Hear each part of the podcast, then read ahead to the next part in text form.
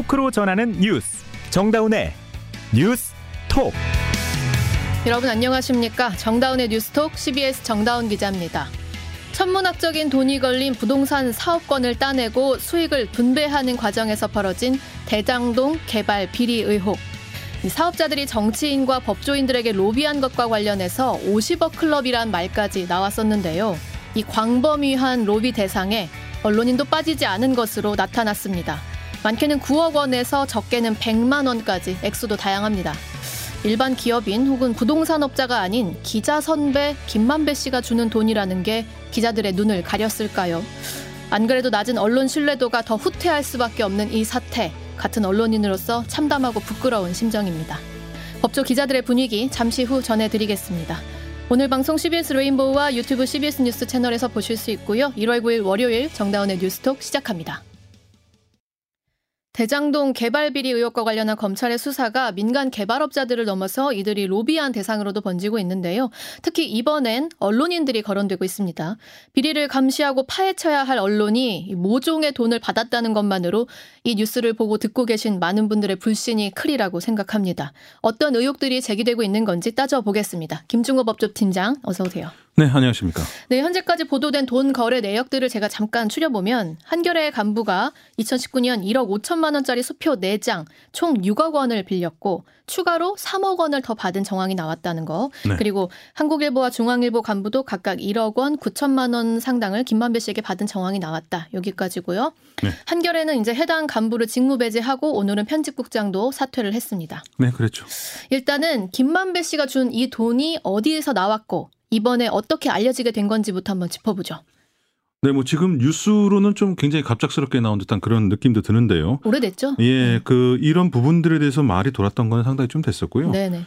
우선 뭐 김만배 화천대유 대주주가 언론인들에게 금품을 제공했다는 발언, 이 대장동 수사의 핵심 키라고 불리는 정영학 녹취록이죠. 네. 거기도 몇 차례 언급이 되어 왔었습니다. 음. 다만 녹취록일 뿐 이게 확인이 되는 데까지는 뭐 설랑설레가 있었고 이게 확실되지는 않았었고요. 네. 또 검찰 조사 과정에서도 정영학 회계사와 나욱 변호사가 음. 어, 언론인에게 주라면 3억씩을 김만배 씨에게 제공했다 이런 진술을 하기도 했었습니다. 음. 뭐왜 그렇게 줬냐 그러면 그 김 씨 요구였다는 것이고요. 김만배 씨가 요구해서 예. 언론인에게 네. 3억을 기자들에게 줘야 되니까 음. 그뭐 3억씩을 달라 음. 이렇게 요구를 했다는 거고요. 뭐 지금 현재 검찰은 계좌 추적 등을 통해서 이런 진술의 진위 여부를 가리고 있는 상황입니다. 네. 뭐 이 밖에도 김 씨 주변에 뭐 로비 자금으로 쓰였을 법한 거액의 용처를 알 수 없는 돈들이 굉장히 많습니다. 음. 뭐 수백억 단위죠.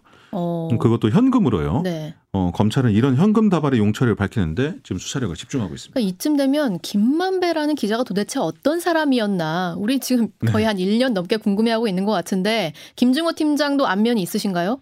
네, 있습니다. 아, 아주 뭐 근데 뭐 이렇게 아주 친숙한 그런 관계는 없지만 네.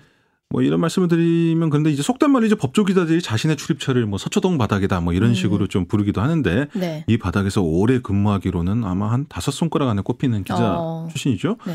뭐 공식적 기록은 없지만 언론사 법조팀장이라는 직책을 가장 오래 한 인물이 아니겠느냐 음. 뭐 이런 얘기까지 나옵니다. 네.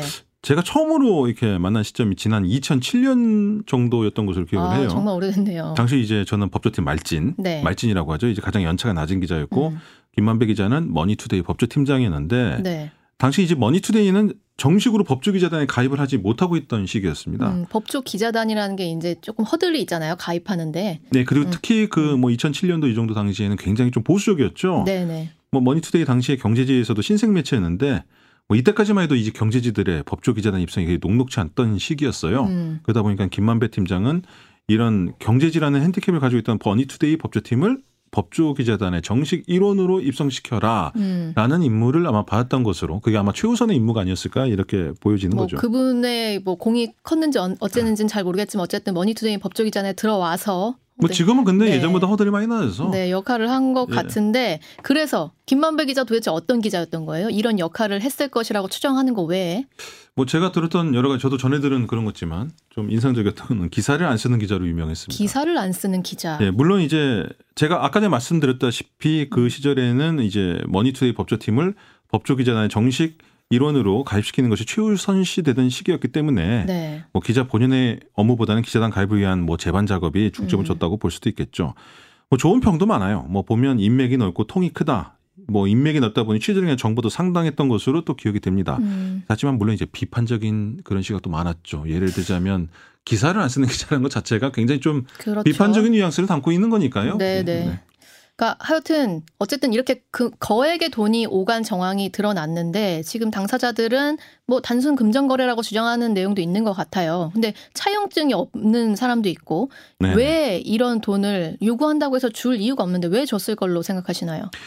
그런데 이 대장동 의혹 자체를 전체를 보다 보면 워낙 많은 돈거래가 있고 네. 김만배 씨 스스로도 돈거래 했던 것들이 뭐 수백 차례 뭐 넘게 있기 때문에 case by case겠죠. 음. 근데 일단 한국일보 기자와 중앙일보 기자의 경우 액수가 약 1억 원에서 9천만 원이라고 상대적으로 좀 적고요. 네. 또 듣기로는 각자 차용 증서 돈을 갚았다고 주장을 하고 있어요. 음. 만약 이 주장이 맞다면 이것도 검증은 해봐야 됩니다만 네. 김만배 씨가 스스로 야 그런 게 아니라 내가 의도가 있어 줬다 이렇게 강하게 주장하지 않는 이상 대가성을 증명하기는 음. 쉽지 않아 보입니다.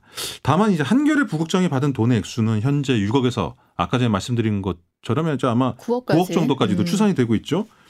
그냥 개인 간의 사적 채무 거래라고 보기에도 좀 지나치게 액수가 많죠. 네. 이렇기 때문에 이게 단순한 채무를 넘어서가서 뭔가 대가성이라든지 다른 의도가 있는 게 아니냐 이런 의심은 음. 현재 피하기 어려워 보입니다. 대가성이라고 한다면 언론사 간부가 어떤 역할을 해줄 수 있기에 어떤 대가를 바라고 이 돈을 줬을 거라고 생각하는 건가요? 물론 언론사 간부라고 해서도 각 매체마다 역할이라는 이런 것들이 굉장히 다양하긴 합니다. 다를 수 있죠. 그렇지만 공통적으로 가장 중요한 것은 역시 gatekeeping 기능이죠. 음. 한마디로 기사 발제와 출고에 강한 영향력을 행사할 수 있습니다. 네. 뭐 법조계에서는 이 부분을 좀 민감하게 봅니다. 왜냐하면 예를 들어서 그런 로비를 받았다 하더라도 좋은 기사를 쓰는 거는 사실 음. 그 속마음을 들여다보지 않는 이상 이게 대가성을 있어서 좋은 기사를 썼는지 안 썼는지 네네. 입증하기 힘들죠. 음. 하지만 예를 들어서 데스크로 있으면서 음. 반드시 써야 될 기사를 갖다가 안 쓰는 것, 안 쓰게 하는 것, 아. 그것도 굉장히 강한 영향력을 발휘했다거나 음. 이런다면 굉장히 이런 대가성을 의심해 볼 수 있는 입증할 음. 수 있는 음. 근거가 될 수도 있다라는 거죠. 그러니까 네. 검찰의 경우도 수사를 막 하는 것보다 수사를 안 하는 게 더 문제라고들 하잖아요. 그렇습니다. 그러니까 비슷한 개념이겠네요. 자, 이 억대 금품 외에도 기자 수십 명이 골프를 가서 뭐 100만 원, 수백만 원 용돈 받았다 뭐 이런 증언도 나오거든요. 네. 이게 기자들이 같이 간 기업 관계자가 이렇게 줬으면 이렇게까지 쉽게 안 받았을 것 같은데 어떻게 네. 생각하세요? 뭐 이것도 워낙 또 case by case니까 일반적으로 얘기하는 그렇지만 음. 일단 앞서 말씀드린 이제 김만배 대주주의 기자 시절의 그런 영향력하고도 관련이 있는 것 같아요. 왜냐하면 네. 워낙 오래 있었고 또 사람 또 그 평 자체가 뭐 통이 크다는 둥 돈 쓰는 거에 있어서는 굉장히 좀 큰 액수를 갖다 스스럼 없이 썼던 그런 어, 경향이 있었는데 음. 이걸 오랫동안 접하다 보면 아무래도 사람들의 경계심이 낮아지지 않았을까 아. 예, 이런 부분도 있었을 것 같고요. 음, 뭐저 정앵커도 경험 보시겠지만 이제 같은 출입처를 출입하는 기자들 사이라는 게 또 굉장히 좀 특수한 관계가 같은 있죠. 같은 회사 동료들보다 더 가까울 때도 있으니까요. 그렇습니다. 왜냐하면 뭐 상하 관계도 음. 아니고 음. 또 부담도 없고 하다 보니까 음. 그래서 이런 부분들이 좀 아무래도 좀 그런 경계심을 낮추지 않았나 이런 네, 얘기들이 나오고 있습니다. 이런 부분을 생각하더라도 어쨌든 책임 규명은 책임 소재 피할 수 없어요. 이거 네. 법적으로도 좀 따져봐야 되는데 뇌물죄 걸리기가 쉽지 않다면서요? 예, 뇌물죄는 공무원들이 대가성을 가지고 돈을 음. 수수했을 때 걸리는 거고요. 뇌물죄 안 되고 그럼 김영란법? 김영란법은 100만 원 이상을 수수했다는 것만 증명이 되면 무조건 사법 처리 대상이 되기 때문에 네. 이거는 어느 정도 가능성이 있어 보입니다. 다만 지금 배임 수재 부분이 있는데 음, 그러니까 민간 영역에서 어느 대가성을 어, 전제로 해서 돈을 받았다 그러면 배임수재를 적용할 수 있는데 문제는 아까 전에 말씀드렸다시피 대가성을 입증하는 거 여부 이것이 바로 지금 검찰 수사기관이 가진 과제가 되겠습니다. 음, 여기까지 듣죠. 김종우 기자였습니다. 네, 감사합니다. 여러분은 지금 뉴스다운 뉴스 정다운의 뉴스톡을 듣고 계십니다. 국민의힘의 차기 당대표를 뽑을 전당대회 두달 앞으로 다가오면서 어느 정도 윤곽이 나오고 있습니다. 오늘 안철수 의원이 출마 선언을 했고요. 친윤계 대표 주자가 된 김기현 의원은 캠프 개소식을 열었습니다. 이제 마지막 남은 변수는 나경원 저출산 고령사회위원회 부위원장입니다. 여당 지지층 내 1위 후보인데요. 아직 최종 결심을 하지 않았거든요. 지금 분위기가 달아오르고 있습니다. 전당대회 상황 취재 기자와 짚어보죠. 황영찬 기자 네, 어서 오세요. 안녕하십니까? 이날 일단은 오늘 오전 일부터 좀 가볼게요. 안철수 의원이 공식 출마 선언했네요. 네, 안철수 의원은 오늘 오전 국회 소통관에서 기자회견을 열고 자신이 윤석열 대통령과 운명 공동체라고 말했습니다. 운명 공동체다. 예, 대선 과정 단일화로 정권 교체를 이끌었고 또 인수위원장을 지냈죠. 음. 윤 대통령의 성공에 자신보다 절박한 사람은 없다는 그런 겁니다. 근데 사실 인수위원장 지내긴 했지만 또 친윤계랑은 거리를 두고 있잖아요. 그렇죠. 또 뭐 단일화 과정이나 음. 인수위원장 경력을 보면은 인연 자체는 다른 후보에 뒤지지 않는 게 사실이긴 한데 음. 일단 좀 그렇죠. 음. 또 과학기술자 출신인 자신과 법조인 출신의 윤 대통령은 잘 어울리는 조합이라고 말하기도 했는데 한번 들어보시겠습니다. 법조 출신 대통령과 과학기술자 출신 당 대표는 미국과 중국이 과학기술 패권 전쟁을 벌이는 바로 지금 이 시점에 정말 잘 어울리는 세계에서도 유례를 찾아볼 수 없는 조합입니다. 자, 이번 당대표 당원 투표 100%로 선출하기로 했죠. 그만큼 당원들과 당원들에게 윤 음. 대통령과의 관계를 강조한 것으로 해석됩니다. 네, 안철수 원 개인 이력만 놓고 보면 뭐 본인 주장대로 윤심 후보로 평가받기 충분하다. 그런데 당 안팎의 분석은 그렇지가 않잖아요. 이건 왜 그런 건가요? 맞습니다. 단일화 과정, 인수위원장 경력을 보면 인연 자체는 다른 후보에 뒤지지 않는 것이 사실입니다. 음. 안 의원 스스로도 윤 대통령과의 직간접적인 소통을 이어가는 것으로 알려져 있습니다. 자, 하지만 당 안팎의 시각을 종합해보면 음. 일단 외부에서 왔기에 당내 기반이 탄탄하지 않은 점 외부에서 왔다. 또 차기 대선 후보로 거론되고 있기 때문에 자기 정치에 나설 여지가 충분하다는 점 아. 그리고 인수위원장 시절 불협화음이 있었어요. 음. 이런 점 등이 리스크로 여겨지는 것으로 보입니다. 네. 이런 우려를 불식시키기 위해서 윤 대통령과 운명 공동체라는 표현까지 꺼내든 것으로 보이는데 음. 당원들의 반응이 주목됩니다. 그러니까 좀 안철수 의원이 그나마 자신감 있게 내세우는 게 수도권 경쟁력이거든요. 이 부분에 대해서 당원들 생각 어떻습니까? 맞습니다. 안 의원은 자신이 당대표가 돼야 될 이유로 수도권 경쟁력을 강조하고 있습니다. 수도권에서 삼선 의원이고 중도를 향한 행보를 지속해왔다는 주장이기 때문에 총선 최대 승부처인 수도권 민심을 얻어낼 수 있다고 자인하고 있습니다. 안 의원의 말 들어보시겠습니다. 수도권이 승부처입니다. 민주당의 횡포가 계속돼도 좋다면 다른 분 선택하셔도 됩니다. 그러나 과반을 넘어 170석을 하려면 저 안철수를 선택해 주십시오. 자, 그런가 하면 이제 친윤계 지지를 받고 있는 김기현 의원 오늘 캠프 개소식 열었잖아요. 현장이 근데 엄청 붐볐다고요? 네, 김기현 의원 오늘 오후 여의도 대산빌딩에서 자신의 캠프 개소식을 열었습니다. 캠프 추산 3천여 명이 다녀갔다고 하고요. 국민의힘 원로, 소속 의원, 유튜버까지 총 집결했다는 전원입니다. 3천여 명이 다녀갔다고요? 그렇습니다. 와. 또 윤핵관 권성동 의원의 불출마 선언 이후 김장연대를 업고 사실상 친윤 그룹의 단일 주자가 된 김 의원이 새 과시에 나선 겁니다. 네.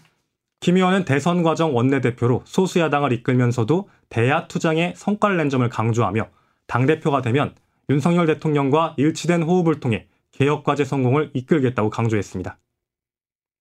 대통령 따로 놀고 대표가 따로 노는 것 때문에 우리가 지난 오랜 세월 동안 고통을 많이 겪었는데 이제는 반면교사로 삼아서 호흡을 잘 맞춰서 이 개혁 과제를 성공적으로 이끌어가야만 그래야 국민들로부터 다음 총선에 지지를 받을 수 있다. 그러니까 앞서 말했듯 우리 김기현 의원 생각 하면은 떠오르는 게 사실 다른 이미지보다는 지금은 다 김장연대가 더 많으실 거예요. 근데 이걸 두고 이제 지나치게 뭐 윤심을 어필한다. 그 대통령의 경선 개입 논란이 일 수 있다. 그리고 또 영남권에 치우쳐 있는 거 아니냐. 이런 한계들이 좀 보이긴 하거든요. 그렇죠. 근데 사실 윤 대통령의 정확한 마음은 누구도 알 수가 없습니다. 음. 대통령 입장에서 생각해 보면 특정 후보를 드러내놓고 지지할 경우 다른 후보와는 척을 지게 되잖아요. 네네. 그러면 그대로 당내 분란이 될 수 있어서 부담스러울 수밖에 없습니다. 그래서 당내에서는 명백히 확인된 윤심은 없을 거란 관측이 지배적입니다. 음. 실제로 김 의원 스스로도 윤심이 아니라 당신과 민심을 얻어 당대표가 되겠다고 말하고 있습니다. 음. 하지만 윤핵관 장재원 의원과의 연대에 또 다른 윤핵관 권성동 의원이 출마 뜻을 접었고 네. 지금 또 나경원 부위원장이 대통령실의 공개 비판을 받아서 거리감이 생겼죠. 네네. 김 의원이 윤심에 가장 가까워졌다는 평가를 받는 게 사실입니다. 음.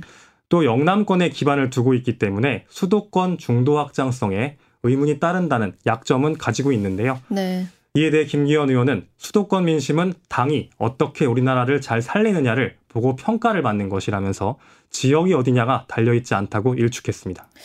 나경원 부위원장이 이제 막판 변수예요. 지금 근데 대출 탕감과 관련한 저출산 대책을 조율 없이 꺼냈다가 이걸 빌미로 지금 청와 어, 용산에서는 계속 그 문제 삼고 있는 것 같거든요. 그렇습니다. 대통령실은 계속해서 나 부위원장의 일방적 정책 발표에 격분하는 양상입니다. 특히 최근 나 부위원장이 당대표 출마 결심은 밝히지 않으면서 각종 행사에서 당원들을 만나며 보폭을 넓히는 것에 대해서도 비판적인 시각이 나오고 있는데요. 대통령실 일각에서는 나 부위원장을 해촉해야 한다는 기류도 나오고 있지만 일단은 신중히 지켜보다는 쪽으로 가닥이 잡힌 것 같아요. 일단 나 부위원장의 고심은 더 깊어질 것으로 보입니다. 네, 여기까지 듣죠. 황영찬 기자였습니다. 저녁 8시까지 방과 후 교육 활동과 돌봄을 함께 제공하는 초등 늘봄 학교가 올해 시범 사업을 거쳐 2025년에 전국으로 확대됩니다. 박종환 기자의 보도입니다. 교육부는 오늘 초등 전일제 교육을 개편해 방과 후 교육 활동과 돌봄을 제공하는 초등 늘봄 학교를 올해 시범 도입하는 내용의 늘봄 학교 추진 방안을 발표했습니다. 우선 이달 말에 4개 안팎의 시범 교육청을 선정해 200개 교회에서 저녁 8시까지 맞춤형 교육과 돌봄 서비스를 제공하는 사업을 시행하고 내년에는 시범 교육청을 1 9 8 곳으로 늘린 뒤 2025년에는 전국으로 확산하기로 했습니다. 저학년생의 경우 단순 돌봄에서 벗어나 기초학력 지원과 예체능 등 다양한 교육 프로그램을 운영합니다. 고학년생에 대해서는 대학과 기업, 단체, 개인 등 민간 참여를 활성화해 인공지능과 코딩, 빅데이터 등 신산업 분야 프로그램을 집중 개설할 방침입니다. 이주 교육부 장관입니다. 고학년 학생에게는 AI, 코딩 등 양질의 방과 후 프로그램을 확대하고 틈새 돌봄을 강화할 예정입니다. 농산어촌 지역에서는 온오프라인 강좌를 함께 열고 지역별 여건에 따라 저소득층 1인당 자유수강권 한도도 확대해 희망 학생 누구나 방과 활동에 참여할 수 있도록 지원하기로 했습니다. 방과 후부터 주로 오후 5시까지 제공되던 돌봄 프로그램은 맞벌이 가정 등을 위해 오전 7시부터 9시까지 아침 돌봄 등으로 확대되고 저녁 돌봄 학생들에게는 저녁과 간식도 제공됩니다. 정부는 돌봄 확대로 인한 교사들의 업무 가중을 막기 위해 방과 운영 체제를 단위 학교에서 교육청 중심의 지역 단위로 개편하기로 했습니다. 교육부는 또한 단위 학교에서 처리하던 강사, 업체 선정과 계약 체결, 수강 신청 등의 업무를 담당하도록 전담 인력 120명을 추가 배치하기로 했습니다. CBS 뉴스 박종원입니다. 경찰이 최근 사망한 빌라왕 정모 씨 사건과 관련해 배후를 확인하고 수사를 진행 중입니다. 특히 지난해 7월 전세 사기 특별 단속에 착수한 후로 이달 1일까지 약 900명을 검거했다고 밝혔습니다. 박정환 기자가 보도합니다. 서울 강서 양천구 일대의 신축 빌라와 오피스텔 약 240채를 사들여 세를 놓은 40대 정모 씨. 정 씨는 지난해 7월 아무 연고가 없는 제주에서 사망했고 다수의 세입자가 전세 보증금을 돌려받지 못했습니다. 또 하나의 빌라왕으로 불린 해당 사건을 수사하던 경찰이 최근 정 씨의 배우를 확인하고 수사를 진행하는 것으로 파악됐습니다. 윤희근 경찰청장은 오늘 기자 간담회에서 사망한 임대인의 배우가 확인돼 수사 중이라며 유사 사례가 더 있을 것으로 판단돼 배우 세력 등을 엄정히 수사하겠다고 밝혔습니다. 조사 결과 정 씨는 바지 사장에 가깝고 한 컨설팅 업체가 실질적인 조직이란 게 경찰의 설명입니다. 경찰은 해당 컨설팅 업체가 전국 각지에서 동원한 단순 명의 대여자가 7명 이상으로 보고 최근 이 업체 대표에 대한 구속영장을 신청했습니다. 이 밖에 경찰은 빌라 등 주택 1139채를 보유하다 전세 보증금을 돌려주지 않고 숨진 또 다른 빌라왕 김모 씨 사건과 관련해서도 5명을 입건해 수사 중입니다. 지난해 7월부터 전세 사기 특별 단속을 벌인 경찰은 올해 1월 1일까지 총 399건 884명을 검거했다고 밝혔습니다. CBS 뉴스 박정환입니다. 이 시각 보도국입니다. 정기석 코로나19 특별대응단장은 이번 주에 중환자 숫자가 어느 정도 안정이 되면서 꺾이면 다음 주 중 실내 마스크 착용 의무 조정 논의를 시작할 수 있을 것이라고 밝혔습니다. 또 중국 유행 상황은 정점을 지나고 있는 단계로 개량 백신 접종으로 충분히 대응이 가능하다며 새로운 코로나 변이 출현 가능성이 높지 않고 신규 확진자도 감소할 것이라고 내다봤습니다. 나물과 육류, 가공식품 등의 가격이 오르면서 올해 설 차례상 비용이 지난해보다 5% 이상 늘어난 것으로 나타났습니다. 한국물가협회 조사 결과 4인 가족 기준 설 차례상 비용이 25만 4,300원으로 지난해보다 1 4천원 올랐고 사과와 조기 등 22개 품목 가격이 상승세를 보인 반면 배와 곶감 등 6개 품목이 하락세를 보였습니다. 국방부가 북한 무인기에 대한 맞대응 차원에서 군사분계선 이북으로 무인기를 보낸 것은 자위권 차원이며 정전협정으로 제한할 수 없다고 밝혔습니다. 국방부는 북한 무인기 침범은 정전협정과 남북기본합의서 9.19 군사합의를 명백하게 위반한 도발 행위로 무인기 맞대응은 자위권 차원의 상응한 조처이며 정전협정으로 제한할 수 없다고 강조했습니다. 월성 1호기 원전 자료를 삭제해 감사원 감사를 방해한 혐의로 재판에 넘겨진 산업통상자원부 공무원들에게 1심에서 징역형의 집행유예가 선고됐습니다. 대전지법 형사 11부는 월성 1호기 관련 자료 삭제를 지시하거나 묵인 방조한 혐의 등으로 기소된 산업부 국장 A씨에게 징역 1년에 집행유예 2년을 과장 B씨와 서기관 C씨에 대해 각각 징역 8월에 집행유예 2년을 선고했습니다. 이 시각 보도국이었습니다.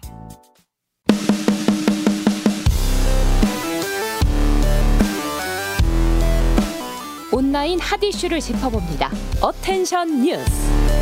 오늘 하루 온라인에서 가장 주목받은 뉴스만 콕콕 짚어봅니다. 어텐션 뉴스 김동빈 기자 어서 오세요. 네, 안녕하세요. 네, 오늘 가져온 소식은요? 예, 첫 번째 소식은 윤 대통령 부부 풍자전 기습 철거한 국회입니다.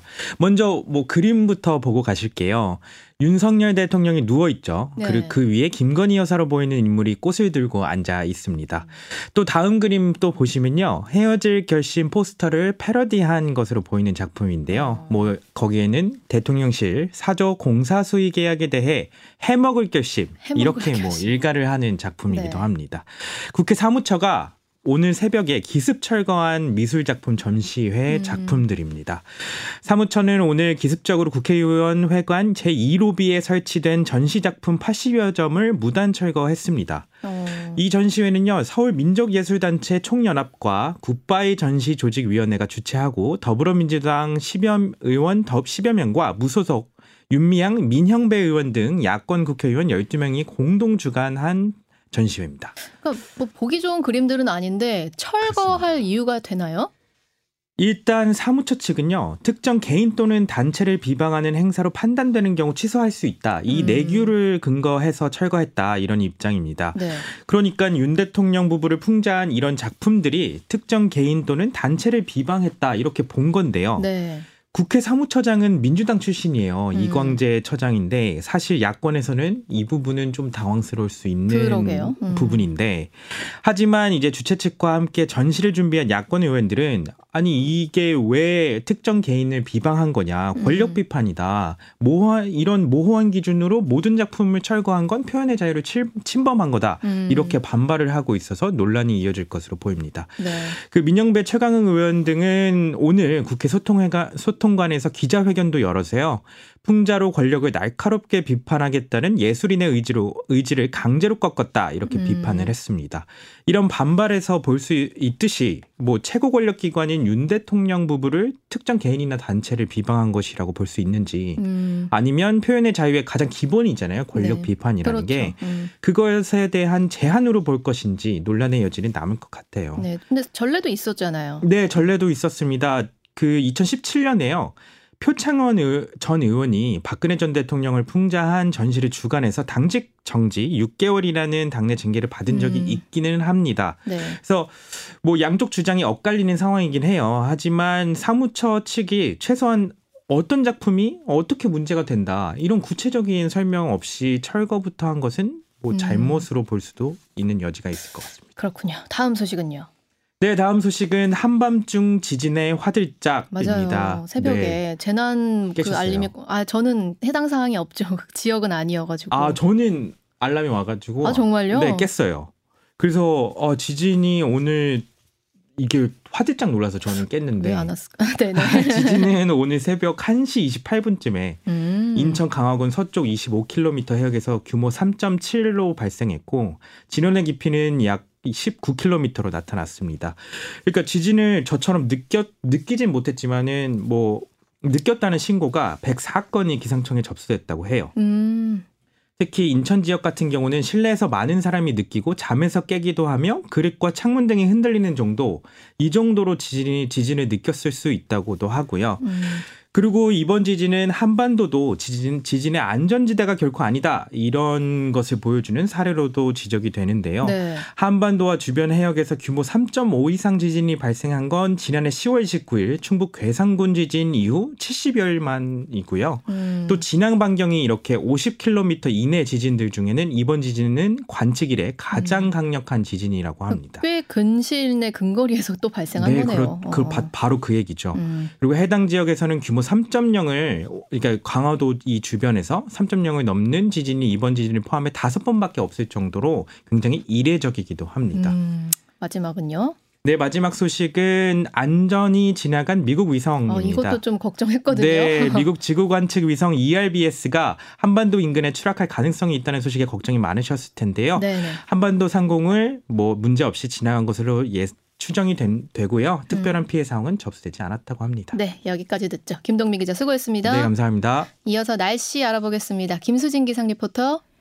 네, 월요일인 오늘도 온화한 날씨 속에 종일 공기질이 좋지 않았는데요. 현재는 미세먼지 주의보 경보가 모두 해제된 가운데 잠시나마 미세먼지가 주춤한 모습을 보이고 있습니다.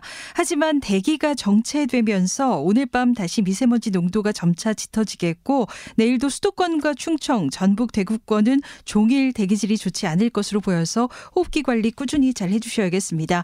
그 밖에는 오늘 밤과 내일 전국이 대체로 맑겠습니다만 강원 남부 동해안과 경북 경북 북부 동해안으로는 비가 조금 내리거나 눈이 살짝 날리는 곳이 있겠습니다. 내일 아침 기온은 춘천과 청주 영하 5도, 대구 영하 4도, 서울과 광주 영하 3도로 오늘보다 더 춥겠고요. 낮 최고 기온은 서울과 원주 6도, 대전 8도, 광주 10도, 부산 12도의 분포로 오늘만큼 포근하겠는데요. 그만큼 일교차가 크다는 점 염두에 두셔야겠습니다. 그리고 이번 주 비교적 포근한 날씨가 계속되는 가운데 금요일과 주말 사이에는 전국에 겨울비가 내리면서 미세먼지도 해소될 것으로 전망됩니다. 날씨였습니다. 새벽엔 지진 소식 있었고요. 오늘 새벽 6시 반쯤에는 어, 부산 진구 전포동 한 오피스텔 타워 주차장에서 불이 크게 나서요. 인근 상가 건물 옮겨 붙었다가 6시간 만에 꺼졌습니다. 상당히 큰 불이었더라고요. 다행히 부상자는 없는 것으로 알려졌는데 어, 저녁까지 지나시는 분들 조심하시기를 바랍니다. 오늘 정다운의 뉴스톡이 준비한 소식은 여기까지입니다. 내일도 뉴스다운 뉴스를 전하겠습니다. 고맙습니다.